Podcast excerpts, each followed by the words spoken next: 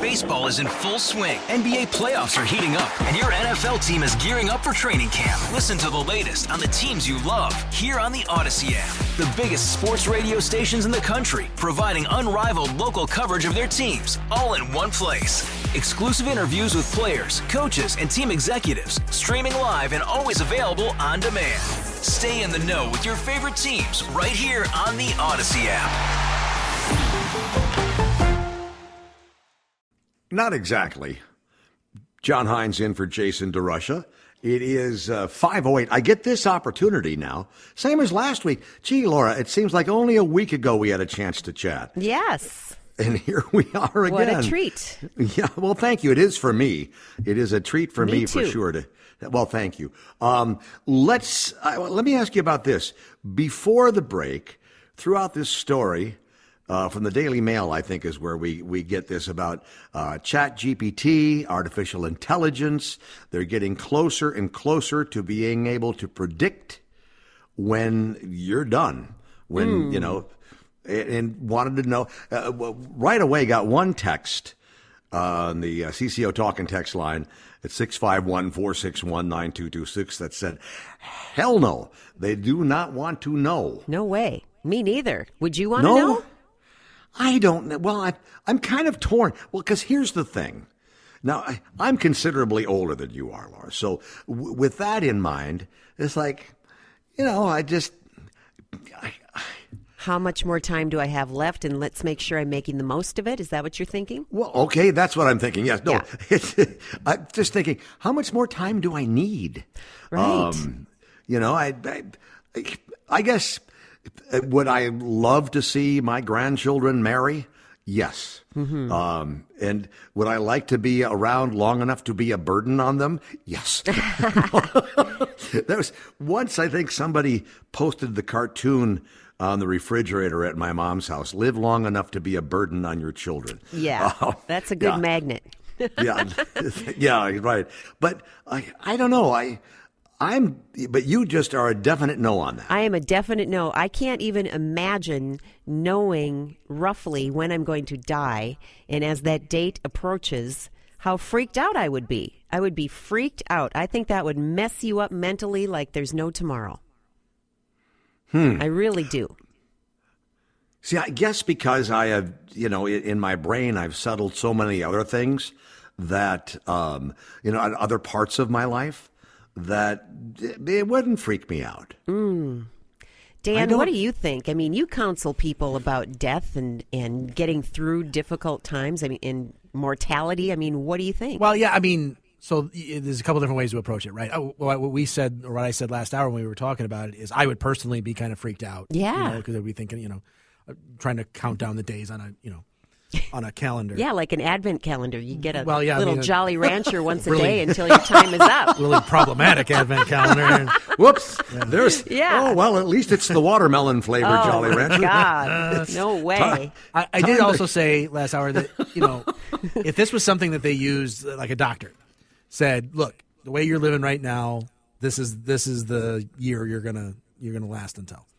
But if you change a few things in your life, you improve the diet, you do the exercise a little bit, whatever, look how many more years you can get. If, Right. if you could, you know, use it that way, there's a positive spin to it. Sure. There's also if you're if you're a person of faith that you know believes in an eternal life, uh, then there's no reason to be scared of death. Right, death is just a change from your You're current moving to state, another you're moving to another phase of life. So I get Still that. no reason to hurry it, though, right? well, I mean, I, th- well, I mean, there was if we want to get real deep into the scripture of it, you know, there was a point at which Paul says that you know, to to die is is is uh, to live is Christ and to die is gain. The idea is as long as I'm here, I'm going to do the work that I'm here to do, and if you know the good Lord thinks I need to be here longer to keep doing that work, so be it. But when I die, I get to go be with Christ. So either way, I'm either doing the work for the Lord or I'm or I'm going to go be with Christ. So either Yeah. way, Well, you know, along that line, if you are a person of faith, you perhaps believe uh, that you know that there is an all-knowing higher power that knows can tell you the, the finite number of times your heart is going to beat. right. And I used to use that logic for why waste those on a treadmill? Um, because there's there's a set number, and that number's already been determined. So don't. I. But then the other side of it is you can use that number to to beat them out stronger and better, and make a a, a, a better point. But it is something to think about. Um, you know, just especially if you are examining your own life and you think, yes, I need to make some changes in my own life. Yeah. To do to do that. But I still don't think I would want Chat GPT to tell me when my number is up. That's just that's too much. That's too much. That's like something out of a science fiction movie that I would just never ever be comfortable with. Hmm. Yeah, well that's yeah, because it's like, well, I got to quickly get this done for what, for whatever it might be. Yeah. Right. So I'm not going to drive today because this is supposed to be the you know the time. I that's just a it's it's one of those imponderables, perhaps. I think so. But maybe not because you seem to have no question about how you would Not how you would approach that. Right. Let's Yeah. talk about something a little more uplifting heading into the Christmas weekend. How about? Yeah, hey, you know when we spoke last week, we talked about the, the you know the the the snert, the uh, snow and dirt, and now it's just dirt. Yeah. um, the, the brown Christmas. Yes. uh, uh, and you were talking a little bit about how yes, the the fresh blanket of white would cast a you know a a brighter light on everything. Yeah. Um, and what did Dan say? I think Dan, since the year 2000, we've had. This will be the eighth brown Christmas. We've either we've either had eight or this is the eighth, and I can't remember which way it goes. Yeah, since 2000. Wow. Which is, I mean, this is the 23rd year. I mean, Yeah, I that's, you know, suppose. okay. it's not a, a crazy number, but yeah, we've had Yeah. by the meteorological definition, brown Christmas is eight times. It does feel weird. It just feels weird. It's it's wet and rainy out there. It's kind of humid. You know- it's and you know just weird. You don't have to shovel the rain. I, I just I know. It's like I, I get people want you know the the idyllic Christmas looking out the window Yes. thing. I, I get it. I get it. I get it. And there's only so much time to, to have the snow, and if we are getting this far into it without having had it yet, it's that much less time we have to deal with it. I know. It makes life a lot easier. I'm really so. torn. I, I totally am torn because I do enjoy these warmer temperatures and not having to deal with the hassle of slippery sidewalks and bad roads. I mean, that is a plus. But just how it looks bothers me. I want things to look pretty and crisp and Christmassy. Yeah. And I'm not Okay. getting my way. well, such is life. Mm-hmm. you I'm not is- is getting you my way. Go onto So- YouTube and they've got like these ten hour videos of snow falling outside a window. Maybe throw, that's throw it. that up on your TV. You know, shut the windows so you don't see anything outside and just look at that. For a Maybe while. I'll do that. You, know, I did see a beautiful picture from a friend of mine on Facebook who lives in Alaska. And they had gone out hiking for the winter solstice and took some gorgeous photos right in the forest of these beautiful tall pine trees just coated in about two feet of snow and snow as far as the eye could see. And it was beautiful. And I just thought, wouldn't that be cool, even just for one night at Christmas time to have that kind of snow? Yeah, just you know, and and not on the sidewalks, just on your lawn. Yes. Yes, yeah. and on on the, the limbs of the trees. Yes. Just to, to give it that snowy, wintry Exactly. feeling. So, well, w- good thoughts, warm thoughts all around. I think that I probably uh, will pull up the Yule log uh, on TV, Yeah. and um, and and there's now I think there's a, a you know more than dozens of them. Uh, you know whether it's on YouTube TV or wherever you're watching the Yule log. Yep. I like to watch the one where occasionally you see the guy reach in with the poker and stir the. Yes, uh, I've seen see that. If, Yeah, see you if you gotta can have catch him. See, it's like see if you can catch oh. him, and it's it's like okay, we can all drink. We saw it, oh, so Oh, that's funny. yeah, just something to keep track of. Play your own little games. For so. sure. Second only to that one. Second, this is uh, a Yule log. Second only to the one this one that you're talking about. There is the person that edited together footage from Return of the Jedi of Luke about to light the funeral pyre of Darth Vader, and then here comes Nat King Cole underneath it, and it launches into just a shot of Darth Vader burning on Oh, the pyre with Christmas music running for about four hours. That is the nerdiest thing Oh, I've ever so heard good. in my life. It is so good. Yes, but Dan Cook is, you know, Star Wars. He's Darth my number Vader. One Star Wars nerd. Yeah. Yes, he is. Absolutely, He's, he's, the proud of guy. Well, Laura, I, will take this chance to wish you the merriest of Christmases. Have you got all your shopping done? You've got, you know, uh, covered the men in your life? Yes, the shopping is done, the wrapping is not. So that's my plan for tonight and a little bit tomorrow morning. All right. Well, enjoy the holiday. Now, do you get some time off Thank as you. well? I have, well, yes, we don't work on Christmas Day. So what's that on Monday? And Monday. then I took Tuesday off for one more day. So I'm back next Wednesday. It'll be a nice Oh, stretch. Well, great. A, a good break and well deserved. Yeah, Merry So, Christmas to you too, John. Thank you very, very Mm-hmm. much. And Dan, you stick around. I'll wish you Merry Christmas when we get to the end of the show. I, Sounds won't- good. I don't want to. I don't want to blow it here, for goodness sakes. We got It's a last segment we got to fill. Come on. Yeah, we do. Hey, uh, speaking of that, we're going to talk with Alec Lewis uh, after 5:30 from the Athletic. He is the beat writer for the Vikings. There, he's going to talk about what it might take for the Vikings to uh, make their way into the playoffs. I think basically it's win out.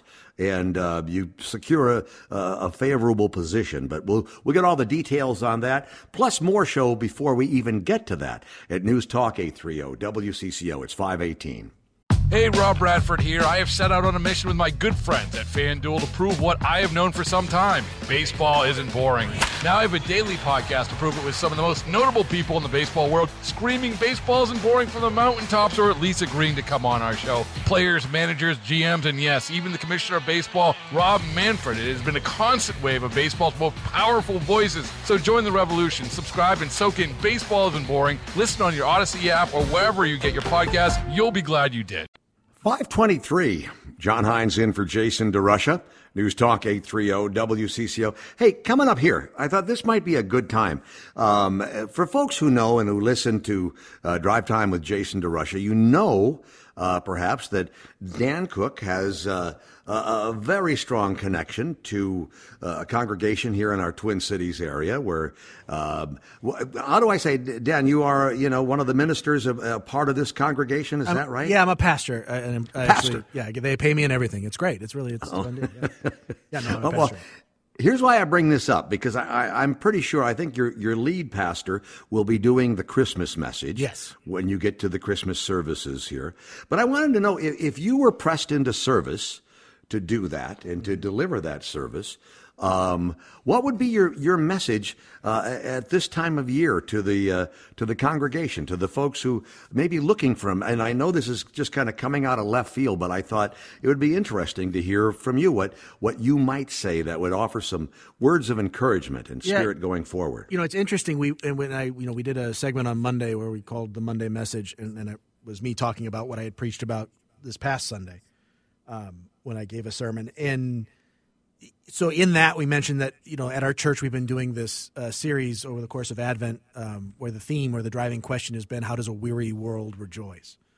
And it's an attempt to try and acknowledge the fact that in this Christmas season, which is supposed to be about joy and merriment and you know all of these things that the truth is that there's a lot of people that are feeling overwhelmed and that there's a lot of chaos going on in the world and and uh, you know there's a very dear friend of mine who's battling the depression monster right now and it's nothing to do with necessarily even the season or whatever. It just you know it snuck up on her and this is when she's having to deal with it. And to have to deal with stuff like that juxtaposed against smiling happy joyful all of the stuff that christmas is supposed to be there's somewhere where that seems to kind of rub up against it, you know each other and and that can be an issue. Uh, but what we're trying to focus on is both in naming the fact that that weariness and that overwhelming feeling and, and that kind of chaos and depression is real and it's there and it you know it, it's affecting people. And at the same time we feel like you can find spots of joy in and amongst that. We don't want to push that away and deny it and say no it doesn't exist or we're going to put that in the closet and just never ever talk about it again. Uh, no we're going to name that that stuff's there and it's real and it's and it's very much present in our lives but that it doesn't mean that we can't also find little lights in the darkness, little bits of joy. Um, and I think, especially when you get to the Christmas season, hope is such a huge theme, is such a huge message that needs to be reminded. I mean, the whole idea of the birth of Christ and the renewing of hope amongst God's people is an annual thing. There's a reason that we celebrate this every year. And it's this it's the small light that comes into the world in one of the darkest periods of, of the year uh, that that continues to give us hope for the future. That continues to give us a reason um, to keep getting up, to keep doing what we're doing when it can seem like you just want to shut down and you know say the heck with it. So it, it's you know it's a complicated message. It's one of those things where you, you can be real oversimplified, and it can be something that you know a lot of people struggle to connect with. And yet, I think hope is is at the essence of all faiths, um, but very much the Christian faith and what we celebrate more than anything else around Christmas. Interesting, and I and I do appreciate that that message. How much do you think um, this plays in, like in a more secular way, to the coming of the new year. It's like a chance to, you know, to start over, to start fresh in a new year. Do you think that there's a, a connection there? Sure. I mean, there there can be. Um, I, I think, you know, in our culture, you, we, we, we talk about all the time, and people will be talking next week on this very radio station about New Year's resolutions and how we're going to start new things, and we're going to uh, regular gym goers complain about that first few weeks in January because everybody, you know, with the New Year's resolutions shows up and all of a sudden the gym's very busy. But give it a few weeks and, you know, people fall off and, and go away. And I think, you know, there's a reason for that. I think people with uh, very good intentions want to start new, good, healthier habits in the new year and want to use it that way. But if it's not grounded in something, and it doesn't even necessarily have to be faith, although I think faith is a is a good way to ground stuff like that.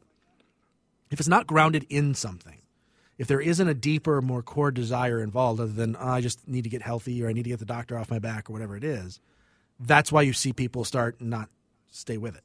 Um, because it needs to be something more than just cosmetic. It needs to be something more than just, hey, this could be fun. Let's give this a try, kind of thing. You know, there needs to be mm-hmm. something driving you at a very deep level, or you, you just won't stay with it. So, well, good. Good message. I'm glad I I'm glad I asked. I hope you don't mind my not at all. Putting I'm you always happy to talk about stuff like this. Okay, good. It is 28 minutes after 5 o'clock. We'll take a, a time out here, get a traffic weather update and all those things that uh, you need to know, those things that we do on WCCO radio, and come back and we'll talk about uh, hopes for the future for the Minnesota Vikings, for the guys in purple. We'll switch gears completely here. We'll do it next on WCCO. Hey, Rob Bradford here. I have set out on a mission with my good friends at FanDuel to prove what I have known for some time baseball isn't boring. Now I have a daily podcast to prove it with some of the most notable people in the baseball world, screaming baseball isn't boring from the mountaintops or at least agreeing to come on our show. Players, managers, GMs, and yes, even the commissioner of baseball, Rob Manfred. It has been a constant wave of baseball's most powerful voices. So join the revolution, subscribe, and soak in Baseball Isn't Boring. Listen on your Audacy app or wherever you get your podcast. You'll be glad you did.